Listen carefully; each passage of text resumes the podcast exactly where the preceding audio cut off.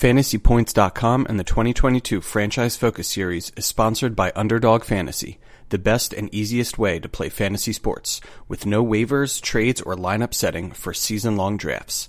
New users can sign up to Underdog Fantasy using promo code FANTASYPTS for up to $100 in bonus cash on their first deposit.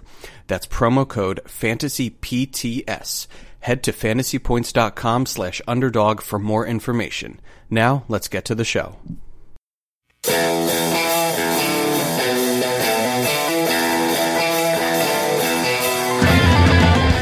It's time for the Fantasy Points Podcast, brought to you by fantasypoints.com. Top level fantasy football and NFL betting analysis from every perspective and angle, from numbers to the film room, with a single goal to help you score more fantasy points. Welcome back to the Franchise Focus series of podcasts here at fantasypoints.com. My name is Joe Dolan, and today we're talking yet another Super Bowl candidate. The other day we talked the Super Bowl champions, the Los Angeles Rams with Jordan Rodriguez. Today we're talking the other LA team and certainly another Super Bowl contender, that being the Los Angeles Chargers. And we are talking them with a great guy. Uh, I'm talking to him for the first time, but our friend Jorge Martin, he recommended Gilbert Manzano very, very highly. You can follow Gilbert at G Manzano24 on Twitter. That's Manzano, M A N Z A N O. He is the Chargers, NFL, and boxing reporter for the Orange County Register and the SoCal News Group. And he is the co host of Compas on the Beat. Gilbert, thank you so much. Welcome to the podcast. It's great to finally talk to you. Thank you, Joe. That was a great intro. You pronounced compa perfectly and my last name, Manzano. So I appreciate the plug. And shout out to Jorge. He is an original OG compa. So I love that guy. Yeah. So um, he did. I, I have to ask you, I'm trying to make this podcast quick. Um, but I have to ask you. He told me to ask you about guacamole. For those of you who don't listen to your podcast, um, you are decidedly not a fan. yeah, I do, I do not like. Uh, you know, I'll say this: I dislike heavily avocados. Uh, well, I could tolerate. It. I could, I could I could tolerate guacamole because with, with, guac, you put a bunch of you know. I love hot sauce, hot sauce, lime. Just mm-hmm. get the get the taste out of there. Avocados, I can't do. But you know, I, I know I get I get people. It's a hot take for people. People don't like me for that. But I save money at Chipotle. I save money everywhere. I'm not getting charged two fifty for for avocados and guac. So uh, I feel like I'm making the right choice here. Uh, yeah, 250 is quite a bit. Um, yeah, the guacamole there kind of mid anyway, right? Like, like I, would, yeah. I wouldn't wouldn't exactly call that the best stuff. anyway, uh, Gilbert, we're going to get to talking about the Chargers very shortly, but I have to let you know that the franchise focus series of podcasts is brought to you by Evans Sports Cards and Collectibles, the best place for cards, collectibles, autographs, and more.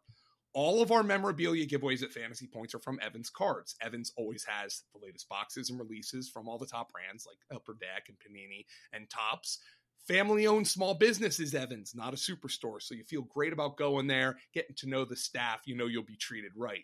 If you're in person in Philadelphia, go to Evans, but the customer service is just as good if you visit the eBay store. You could get all the updates by following at Evans Cards on Twitter, liking Evans on Facebook, and heading to evanssportsnj.com for more info, including that always updated eBay store where you can get all the information on the latest releases. That's evanssportsnj.com online and at Evans Cards on Twitter. Tell them that the guys from fantasypoints.com sent you. Gilbert, uh, you know, coming into a lot of these podcasts, I've been sitting down and I have an endless list of questions to ask people, you know, teams that have new coaches and new players, new acquisitions. And I'm sitting here thinking, I think I said it to you off air. The Chargers really have one of the most stable offenses in the entire NFL. And I mean, I think that's probably a good thing given Justin Herbert was in his second year with a new system. But what is your opinion on that? Do they think there's a place this offense can go in 2022 that it hasn't gone already? Yeah, you know the the thing with the Chargers, maybe maybe you don't think about it, or maybe you do because Justin Herbert's on the team and he's great. He's lights out. He he makes his offense go. Uh, but I don't think they've got they've gotten that reputation yet of being an, an, offensive juggernaut. But if you look at all the kind of the the analytics and the numbers, uh, DVOA and all that, they were like top five last year. They were they were mm-hmm. great. They're they're fantastic, efficient. Uh, maybe in the fantasy world, they, they didn't they weren't explosive enough. They weren't scoring enough points. They had they had trouble in the red zone early on in the year. Uh, but that was the first year of an offense with Joe Lombardi. Uh, it was Justin Herbert's second year, so there was a lot of learning and getting used to each other. So I could definitely see them getting better than that, and, and, and definitely when you think about the, the NFL, I could see them. You know, you know when you say the Bills and the Chiefs and the Rams and the Chargers are not that behind. So uh, the Buccaneers, uh, uh, all these great offenses, I think the Chargers could definitely be in the mix for that.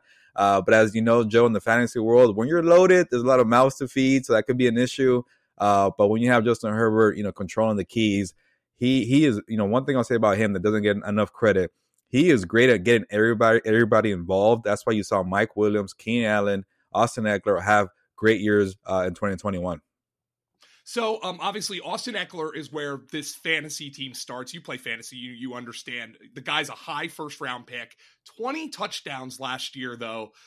You feel like it, it's going to come down there for Ekeler. Do they still feel comfortable in his role, though? You know, obviously he's not like a Najee Harris level bell cow, but he's out there catching a ton of passes. He's the goal line back. Do they feel like he can keep that up? Yeah, it's tough for any, any running back to get 20 touchdowns and repeat it for, for a second year. Oh, and, oh, yeah, you, you, you have to take the under on that. I don't care who you yeah, are, but I mean, that, the role is what's important, right? Yeah, definitely. The, the role is still going to be there, but it, it might sound weird to say, but expect the carries and the snaps to go down, but I still expect the kind of the same efficiency numbers because – you know, I remember this guy had like maybe 12 touches in, in Jacksonville in 2019 and had 100 rushing yards and 100 receiving yards. So Austin Ekeler doesn't need enough touches to make him make it work and be productive.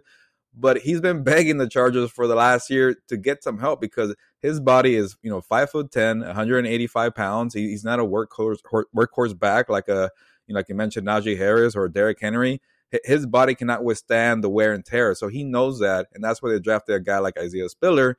But don't freak out about Austin Ekeler. He's still for sure a first round pick. Uh, and, and the great thing about Austin Ekeler, you know, he, he had eight touchdowns receiving. Uh, so it's not like he needs a goal line carry, the one yard kind of running back, you know, and, and, take it into the touchdowns. He knows how to be productive in many ways. Uh, I've seen him, you know, take wheel routes for 20 yards and, be, and get a touchdown, uh, slant routes for, for like a 40 yarder. So he can contribute so many ways. So yeah, the touches and the snaps are going to go down. People might freak out, but this guy is so efficient. He, he, he takes pride in being efficient and doing the most he can every time the ball touches his hand. So don't worry about Austin Ekeler. You know, I think it's funny that you said he's been begging for help, maybe kind of that bigger compliment. And it's not for lack of trying. Like the last three years, Joshua Kelley comes in, he's a fourth round pick, not so hot. They draft Larry Rountree last year as a sixth round pick. And now finally, Isaiah Spiller, he's the fourth round pick. Actually, you know, maybe based on his combine testing, maybe dropped a little farther in the draft than than, than people might have expected. What's the reason to believe? Why do the Chargers believe this is now the guy who can be that kind of power complement to Austin Ekeler? Yeah, Isaiah Spiller was kind of a surprise to be there in the in the fourth round out of Texas A and M. I think a guy like Daniel Jeremiah was surprised that he was he, he was still available. He was like top three uh, in his rankings. The same thing with, with Dan uh, Brugler from the Athletic. So th- they, were, they saw a lot of value in the guy. And, and the biggest thing that the, Char- the Chargers say for why they believe in Isaiah Spiller and and like you mentioned, they already, you know, they've already used draft picks. You don't, you shouldn't use that many draft picks on running backs three years in a row. Uh, Joshua Kelley, Larry Rountree, it just didn't work out. But the biggest thing with Isaiah Spiller that they say, Brandon Staley specifically, is he played in a Jimbo Fisher uh, pro style offense he's going to have a great transition to the pro game because he was in that. He was not just in that, he was productive back to back years of 1,000 rushing yards. And he also showed some versatility as, as, a, as a pass catching running back. It wasn't a high number, but he, he did it at Texas A&M.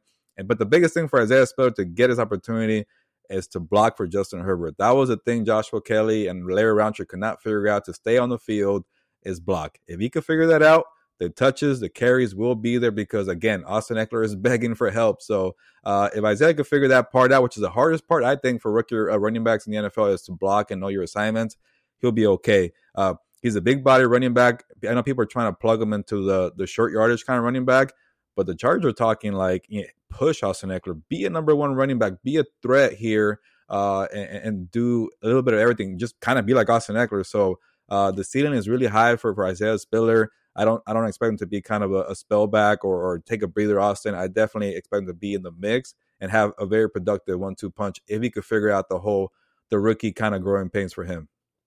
And uh, speaking of rookies blocking for uh, Justin Herbert, Zion Johnson, you expect to come in what position? Like I think everybody kind of had him pegged as a right guard. But do, do you think there's a chance he plays another position, or is he just going to be right guard day one, one of those foundational pieces up front alongside Rashawn Slater? Yeah, the, the plan for right now is to be a, a, right guard. He played some tackle. He kind of played a little bit of everything at Boston College, but uh, the plan is right guard. And I think the Chargers really value, you know, continuity and chemistry and, and being comfortable. That's why they really refused to move Matt Feiler last year from left guard to uh, you know right tackle. So you know you, you already have your your your three your trio of Rashawn Slater, which was a home run pick a year ago. Uh, money well spent on Corey Linsley and a value pick in Matt Feiler. You got your trio there. So they wanted to go for a fourth. Uh, you go down the line. I think Zion Johnson will be that guy. But now they got to finish it. Like it's like you're coloring, you're you're, you're coloring a page, and you're missing that one spot, and it's the, the right tackle spot, which could be kind of a uh, the Achilles heel for this, this, this potential juggernaut offense. And, and when you have a weakness at right tackle, it can make or break your season. So uh, that's the biggest thing is the right tackle. But for Zion Johnson, I expect him to help out and and not just not just to be you know just to help out and be reliable. I really expect to see results in the running game. And it's funny, like Austin Ekeler had 20 touchdowns, but they were not efficient as a rushing attack. When you think about rushing you do not think about the Chargers. They were not a top rushing team a year ago. It was a pass heavy offense, and maybe for for that reason because it couldn't block on the right side. And now you don't have to go to that wall on the left side. You could go to the right side if Zion Johnson figures it out quickly.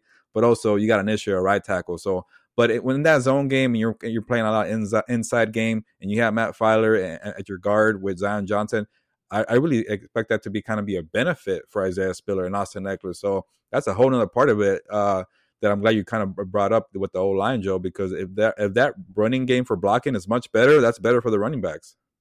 And I mean, but let's let's be honest. I mean, Justin Herbert's the quarterback. You have an elite pass protecting left tackle. You have Keenan Allen and Mike Williams. This is still going to be a pass first team, right? And one of my questions here is at tight end, Jared Cook might not have done as much as they anticipated last year. You get some flashes from Donald Parham.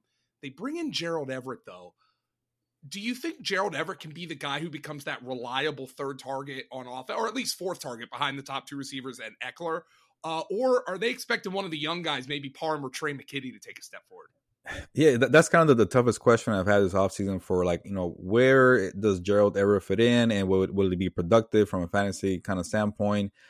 I think they like him, you know, for being a versatile tight end. You know, he, he could contribute in the blocking. You could you could run that personnel twelve with him and Parham and and Tre' McKitty. Uh, in terms of being a high produ- production tight end, I, I don't know. It didn't work out for Gerald Everett in Seattle. Uh, I know Russell Wilson wasn't playing much last year. Uh, he lost his job to Tyler Higbee with the Rams. Uh, but they like his athleticism. He's still young. Maybe he could figure it out because there was a point with the Rams where you thought, oh, this guy could play. Uh, and it just didn't work out with, with, with Gerald Everett. The other part of it is like there's too many mouths to feed. I just don't know how much they're going to really rely on the tight end to kind of you know help you out when you have Austin Ekeler, Keenan Allen, Mike Williams, and and so forth uh, with the wide receivers. But I, he will definitely have a role. And the biggest thing in fantasy football, if you're the starting tight end, that's a big plus. And he, he is the starting tight end. I don't think Donald Parham or Tre' McKitty are going to take that uh, because again, he's versatile. He can do many things, and he's, athletic. Every, everything I've heard about in terms of the passing attack is that he could attack the seams, uh, the middle part of the field. Uh, so they're definitely going to try to utilize that. I just don't know how much, but you could definitely say he'll be on the field, and I, I expect a higher production than Jared Cook a year ago. You know, timing can be everything in the NFL with the way moves are made. And the Chargers kind of got aggressive early, re signing Mike Williams, and they did so before the market exploded for the wide receivers. I don't know. Do they feel almost kind of fortunate that they were able to do that? And uh, what does that say how they feel about his overall health that they signed him to that that extension? Yeah, they, they were. Uh, it kind of worked out for both parties. They kind of, you know, get that three year, sixty million dollar contract for, for Mike Williams because you saw it balloon. Uh, he, kind of had the similar contract to Chris Godwin. And then when you look at the rankings of wide receivers, you know, it, it, sounds about right for Mike Williams. I know people don't really see him just yet as a, a consistent kind of 15, top 15 wide receiver, but the Chargers definitely do. Uh, and he, yeah, he was hurt to start his career. He was inconsistent. That was the biggest question I got over the years for for for fantasy people. Will Mike Williams finally break out? He finally did it last year. But this team loves uh, Mike Williams. That's why I was not worried about his contract at all. Yeah, they they it expired with five years, but you know he proved himself with a big 2021 year. Justin Herbert loves this guy, and, and, and he trusts him so much. And crunch time, you remember that game in Las Vegas where it was fourth and 10 five times. They all went to Mike Williams pretty much. So, uh, yeah, I, th- I think for him to be consistent for for a back for a second year. Like you see flashes where he has ten touchdowns but not receiving yards, or he has a thousand receiving yards but not ten touchdowns. Uh, you know, he was pretty close to that a year ago. Uh, I expect to kind of have high numbers again because he got paid twenty million dollars a year. He's supposed to be one of the top wide receivers in the NFL, and I think he is. And when it comes to crunch time or just jump throwing a jump ball, he is the best in the game. I feel like when it comes to the jump ball. All right, Gilbert, I have got to wrap this podcast up very quickly because I think the Wicked Witch of the West just flew past here in South Carolina. There's a house about to fall on top of uh, on top of her sister. Uh, it is nasty outside, but hopefully I can get this question in before my power goes out. I've been asking everybody: Is there a sleeper on offense you think's got an opportunity to put up some numbers who we might not have talked about already on the podcast? Yeah, uh, I'll definitely go with Josh Palmer, the second year wide receiver for the Chargers, and, and, this one might be a little, you know, a little tough for Josh Palmer because the, the the way he plays, the roles have been taken. He's a big body receiver. That's Mike Williams. He's a great possession wide receiver. Could get you the first down. They have Keenan Allen for that. So he's not a burner. Jalen Guyton has the to of take the top off the defense, deep threat guy, but this guy is reliable. He, he, he his work ethic is something that Justin Herbert always talks about. Great route runner, good blocker. He's gonna find a way to be on the field. Yeah, there's too many mouths to feed with Austin Ekeler, Keenan, and Mike, and he does a lot of things similar to those guys. But this guy, I think, is gonna find the role. And you, when the guy is so reliable like that, uh, he's gonna find the way. And he could he could be a guy, maybe not this year, but down the line, I could see a guy who's you know you know hovering around 80, 80 catches a season. He's that reliable around the line of scrimmage. So Justin Herbert loves him. He works hard. So I say take a flyer on Josh Palmer.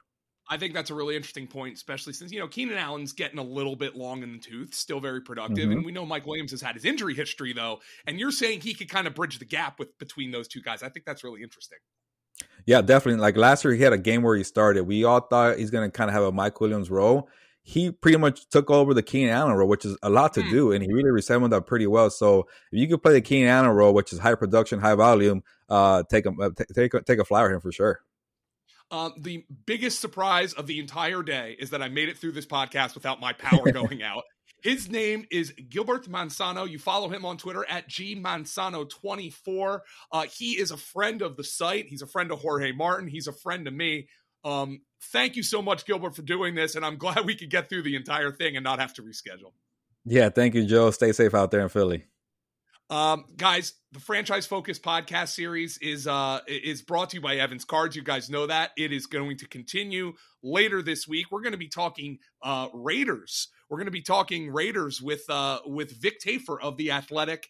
Um, I am just uh, trying right now to wrap this up in as many as good. Well, maybe you heard that thunderclap right now, um, guys. Thank you so much. I'm a little flustered right now, but we'll be back later this week with many more franchise focused podcasts. My name's Joe Dolan. Everybody, take it easy.